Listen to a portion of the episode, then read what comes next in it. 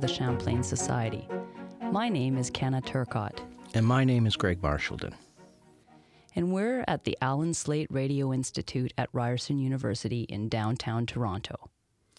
For many years, Valerie Korinek has been a member of the Department of History at the University of Saskatchewan, where she joins us today.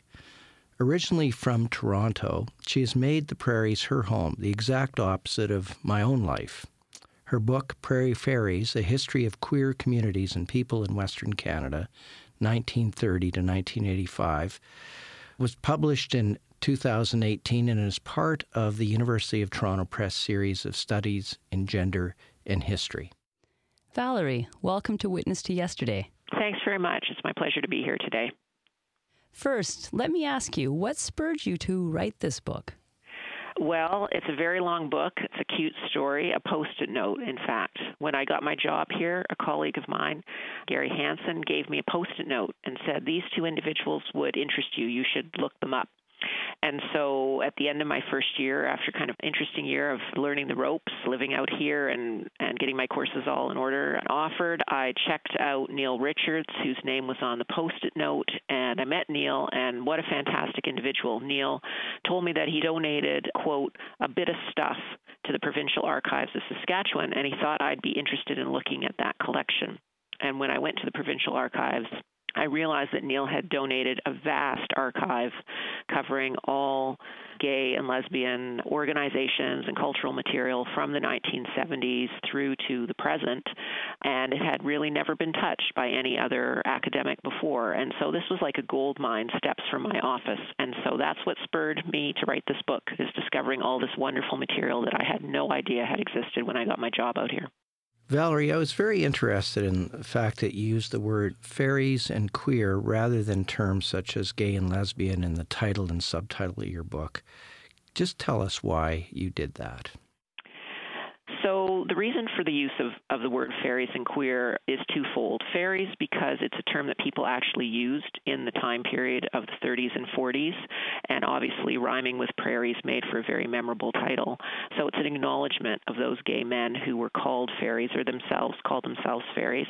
But I use the word queer because it offers a broader context and sweep for not only people who would identify in the 60s, 70s, and early 80s as gay and lesbian, but also people who were actors or participants in these worlds, but would never have identified themselves as gay and lesbian. And that's particularly true for two cohorts. So people sort of prior to the 1950s for whom the use of those terms would have been completely anachronistic, although the term lesbian did exist.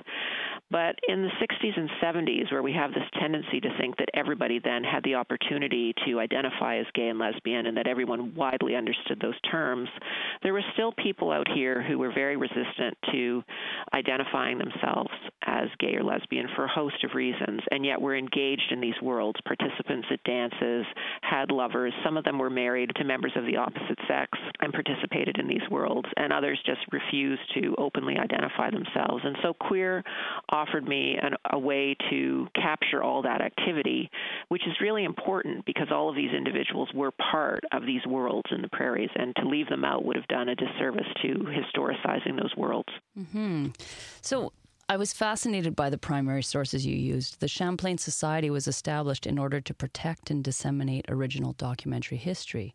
What was the most revealing source that you found? And if you had to pick a single document that most altered your own perspective while researching this book, what would that be? Well, this is a trick of historians to pick a single document that's actually a vast repository of documents. So I'm going to do that. I guess the single document for me was the discovery of the Manitoba Gay and Lesbian Oral Interview Project. And that's a collection of 50 interviews that were done in two stages in Winnipeg in 1990 and 1992. And so I was told about those interviews and their existence, the Provincial Archives of Manitoba, and within the Rainbow Reading Room at uh, in Winnipeg, which was the Gay Community Center.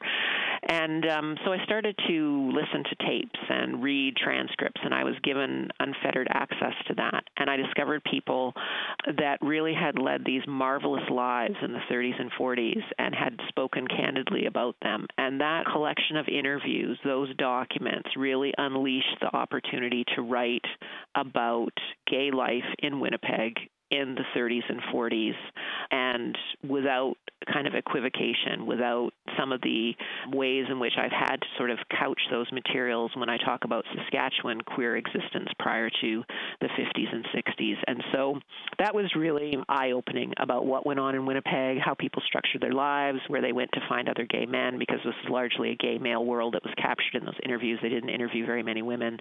And that was really a turning point for me in realizing that the book wouldn't just look at the 50s and 60s and 70s. It would be able to go as far back as the 1930s.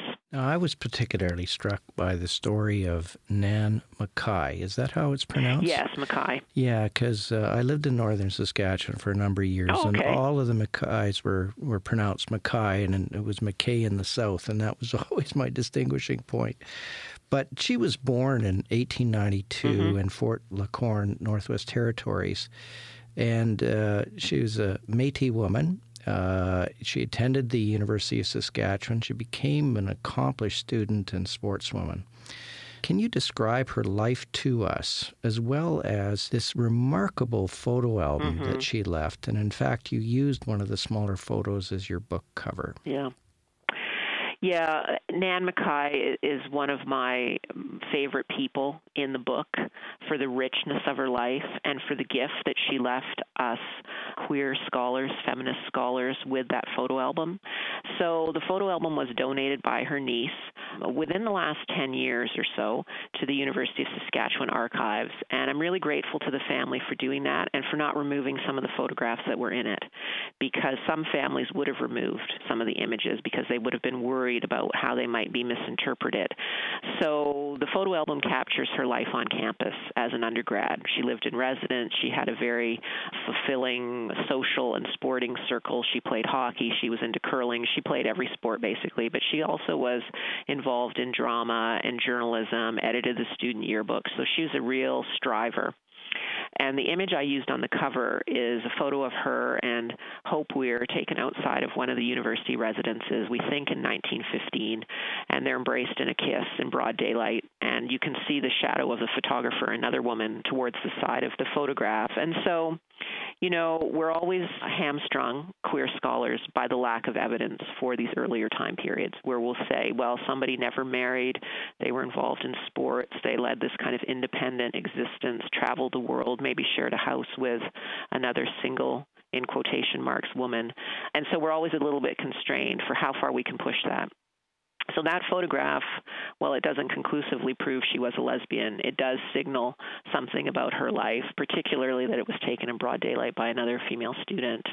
And so it indicates some of the possibilities that women had at the University of Saskatchewan for crafting a new life for themselves. But she's a very interesting person because she's sort of got this marvelous Saskatchewan history. You're right, Greg. She comes from the north. She's from a Métis family. Um, she attends a private girls' boarding school in Prince Albert called St. Albans Ladies College. And one of the people she's in classes with there is Christina Murray, the daughter of Walter Murray, president of the University of Saskatchewan. She wins an entrance scholarship to the U of S, and then she basically never leaves. She graduates in 1915 during the war. She stays on to do a whole series of tasks that just couldn't simply be done given the contribution of students and faculty on the U of S campus to the First World War effort and she gets a job in the university library as the assistant librarian and she retires in 1959 so she really has this kind of storied career here, but never married, lived with her sister, and continued to sort of be this passionate sports person. So, really kind of interesting window into what female students at the U of S, their lives might have been like, and how she structured her life, which was a very respectable, sort of professional portrait as an adult woman. But that glimpse into those university years suggests, you know, other aspects of her life that might have gone unremarked upon if we hadn't had that photo album. Now, your book covers just over a half a century from 1930 to 1985. Mm-hmm. Obviously, much changed in those years, but how would you compare the scale of change to what has occurred since 1985? Right. It's a good question. I, I stop in 1985 because of the AIDS epidemic, which dramatically changes activism and advocacy for gay and lesbian people, not only in the prairies, but across North America. So, in that time period, we see all of the various kind of generalist gay and lesbian clubs and organizations devoting themselves almost full time to AIDS work and AIDS advocacy. So, post 1985, the pace of change is dramatic. First, because of AIDS and all the visibility that sheds on sort of a you know silent majority of people who had managed to fly under the radar screen and now we're dying in droves in the arts, in theater, in acting, and these very kind of visible professions. So it really revealed how many queer people particularly men, were kind of, you know, hiding in plain sight, for lack of a more sophisticated phraseology. But the second dramatically different change that happens post 1985 concerns in Canada the Charter of Rights and Freedoms. So that Canadian Constitution, as most people know, was patriated, repatriated in 1982, and the Charter takes effect in 1985. And so from 1985 onwards, there's a series of important legal cases and litigation and what are called charter challenges that would offer gay and lesbian Canadians much more legal rights, culminating in marriage in 2005. And so, from a legal perspective, there's a dramatic improvement in people's existence. I think that's often oversimplified as a dramatic improvement, period, which isn't necessarily true. It's still dependent on class and race and where you live and sort of the social context because the educational piece, the social context, hasn't really kept up with some of that legal change. I think there's still work to be done there in terms of educating and improving the lives of gay and lesbian, queer people, transgendered people all the stats on suicide and various issues, health issues, would indicate that we still have a long way to go before we could claim that queer people in Canada are treated equally. But on paper, legally, there's much more equality out there. Well, that's uh, that. That actually leads me to my next question, uh, Valerie. You you focus on the five prairie cities of Winnipeg, Saskatoon, mm-hmm. Regina, Edmonton, and Calgary. What were the major differences between these cities in terms of gay culture? Um, were they similar to the larger cities, like such as San Francisco, New York, or even Vancouver and Toronto during the years in question? Uh, that's a that's a good question. Um, you know, they were both they're both similar and different. So let me talk about the similarities. Um, there's a lot of similarities in these time periods about the types of organizations that are created because of the just explosion in queer publishing and in particular in queer activism. And one of the hallmarks of this time period is that various activist groups or newsletters or news magazines or journals that are formed have these kind of reciprocal policies where the body politic um, takes a subscription to an American periodical like The Advocate, and so they agree to share their resources back and forth. So basically, no money changes hands; they just share um, subscriptions. And so these kind of policies mean that even if you're a member of um, Saskatoon Gay Organization, you would have access to not only materials from your home region, the prairies, that might have been produced in Winnipeg or Edmonton or Saskatoon, but you have access to the body politic from Toronto and you have access to the advocate. At the same time, a significant cohort of gay and lesbian people are traveling to the United States, and they're traveling to these more liberal or larger gay and lesbian centers.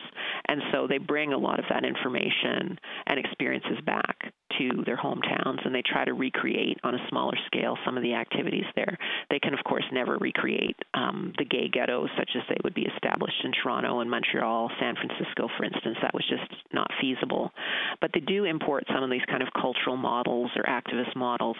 So where they're different is that between the five prairie cities, there was a very clearly different kind of culture for gay and lesbian people in terms of the groups that were formed, whether they were just uh, community run clubs and social spaces and, and um, perhaps activist organizations, whether they tended to be focused more on cultural activity. So, in this time period that I was looking at, Saskatoon was the most activist city of all five. Winnipeg tended to focus uh, on a lot of cultural production, so magazines, radio programming, TV shows, coming out TV on the Winnipeg cable channel starting in the early 80s and running through 700 episodes. That's extraordinary. Um, Edmonton tended to be focused more on social services through their gay and lesbian organization less activism. Um, Calgary and Edmonton had more commercial bar space than the other cities, given their size in large part.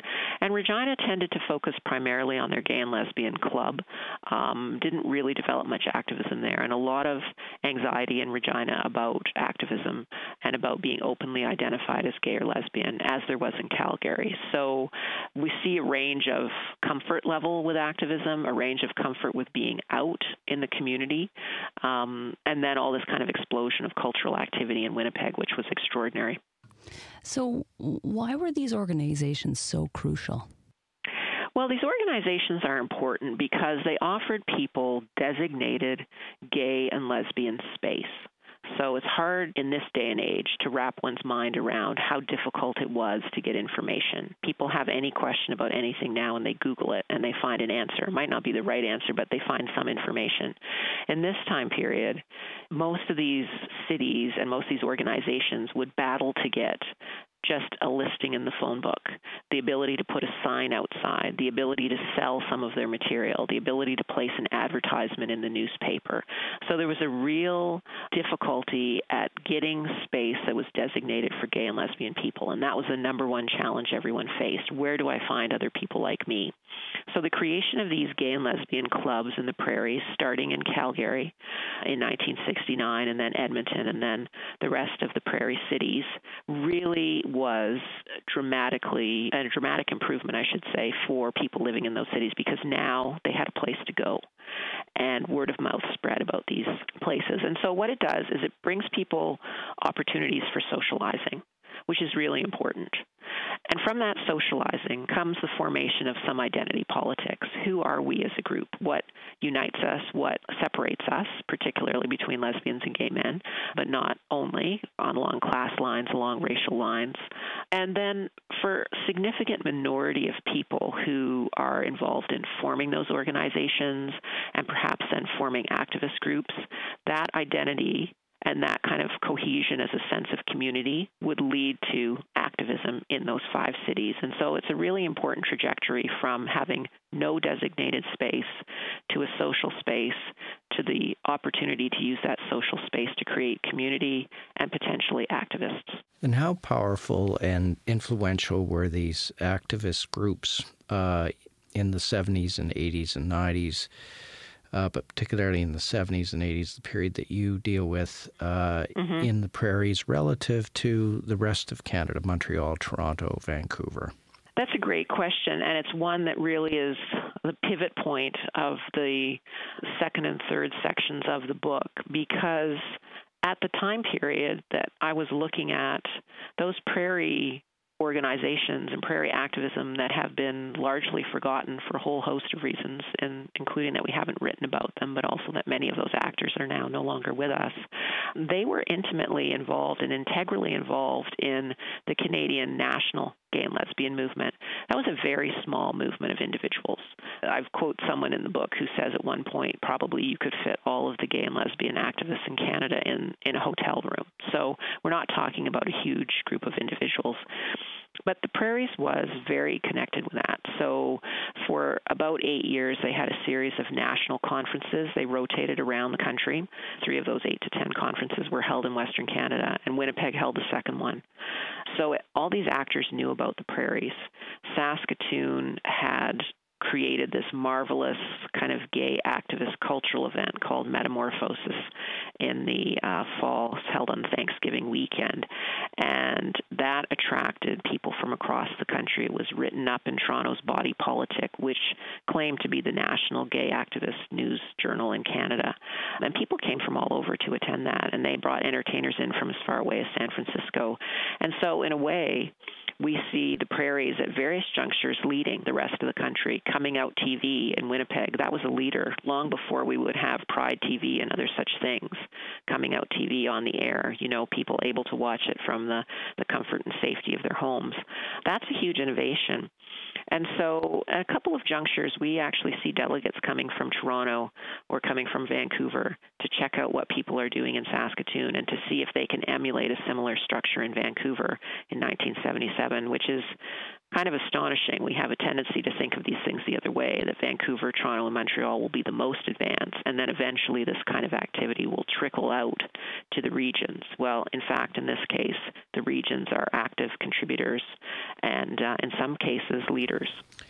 Do you have plans for another book on uh, the same topic or a similar topic? And what kind of research would you like to see done in this area? Uh, Uh, well, that's an interesting question. There's so much scope for more work to be done on this topic.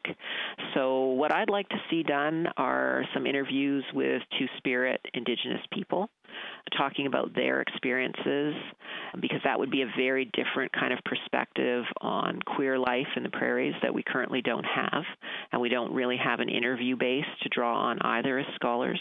So that's something I would definitely like to see in the short term. I would like somebody to write that 1985 to present history. It would be very different than the one I've written. I don't know if that's necessarily my project, but I think that would be useful. It would be useful to write about the history of AIDS organizations in the prairies and in particular Saskatoon for what light they shed on prairie, you know, sort of uniqueness in terms of race and class and politics. But in terms of myself, where I'm going next is that I'm taking a break from from prairie queer history, and I'm actually fascinated by the passage of same-sex marriage laws in Canada, and of the ways that Canadian marriage laws and access to same sex marriage in Canada was part of propelling a worldwide movement for same sex marriage acquisition. We have thousands of people, foreign couples coming to Canada in 2005, 2006 to get married in Toronto and Vancouver in particular.